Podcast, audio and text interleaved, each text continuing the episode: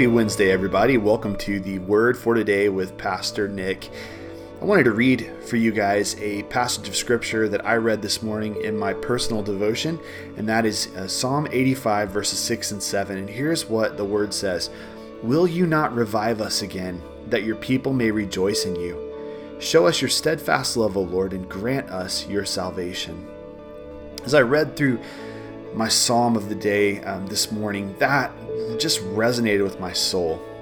Because I think, um, man, you know, this, a time like this where so many people are stuck in isolation and where we're, we're so desperate right now for relief, this could be the, the pressure cooker type of environment that God uses to cultivate spiritual renewal in our nation.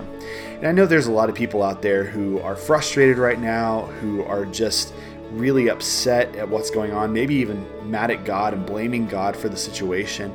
But let's not allow this to be a time where we turn inward and get bitter. But instead, let's turn out of ourselves and reach out to God during this time because God wants to send relief. We may be dealing with the effects of sin in this world, with the brokenness of this world. We're dealing with a pandemic. And, um, and, and look, this world is just a broken place. It's just the reality of this world that we live in. And until Jesus comes back someday to restore everything, this world is always going to be a place full of brokenness. But we could be living in a season where people's hearts are once again turned toward God in a way that we haven't seen in a really, really long time.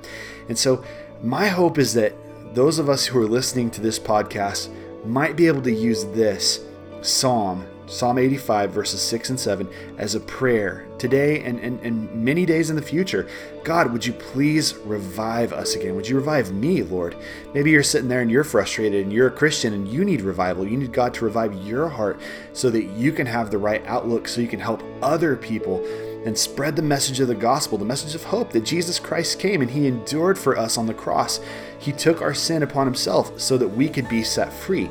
God, would you not revive us again so that that gospel would be the the proclaiming theme of all of our lips in this culture in a way that it hasn't in many, many years.